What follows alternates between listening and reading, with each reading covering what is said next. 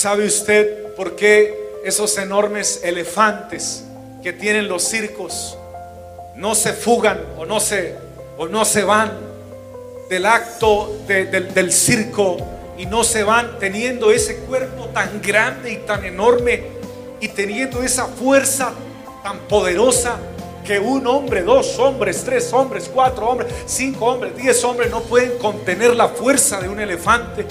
Pero como uno solito logra entonces en el, show del circo hacerlo dar vueltas con una sola varita y cómo logra hacer que él se arrodille o se siente o se acueste.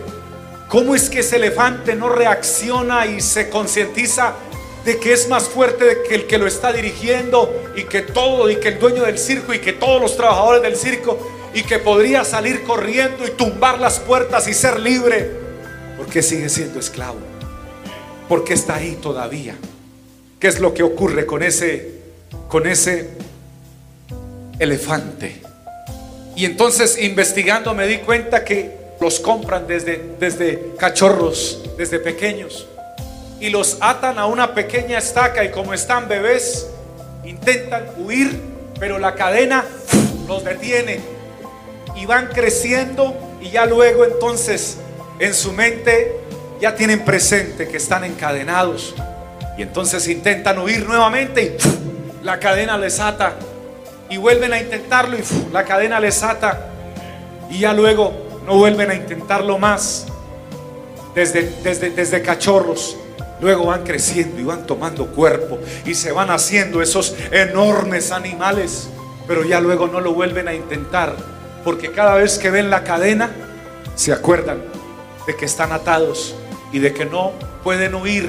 Pero ahora crecido y si intentara huir, si pudiera romper la cadena y esa estaca o ese o ese mástico ese palo que los ata solamente sería hacer un pequeño esfuerzo porque ya no es un cachorro, ahora está grande y fuerte, pero lamentablemente él sigue mirando la cadena y no cree que pueda salir de allí.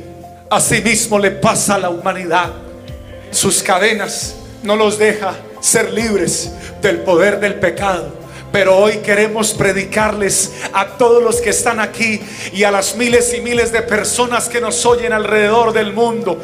No importa hace cuántos años tengas las cadenas en tu cuerpo espirituales que te atan y crees que no puedes ser libre. Y no será por tu fuerza, porque ya estés más grande y más fuerte, sino por la fuerza de uno que es el Todopoderoso. Él se llama Jesucristo y tiene hoy el poder de romper todas las cadenas que te atan para que puedas levantar tus manos, levantar tu voz y darle la gloria al Dios que te hace libre para siempre. Aleluya.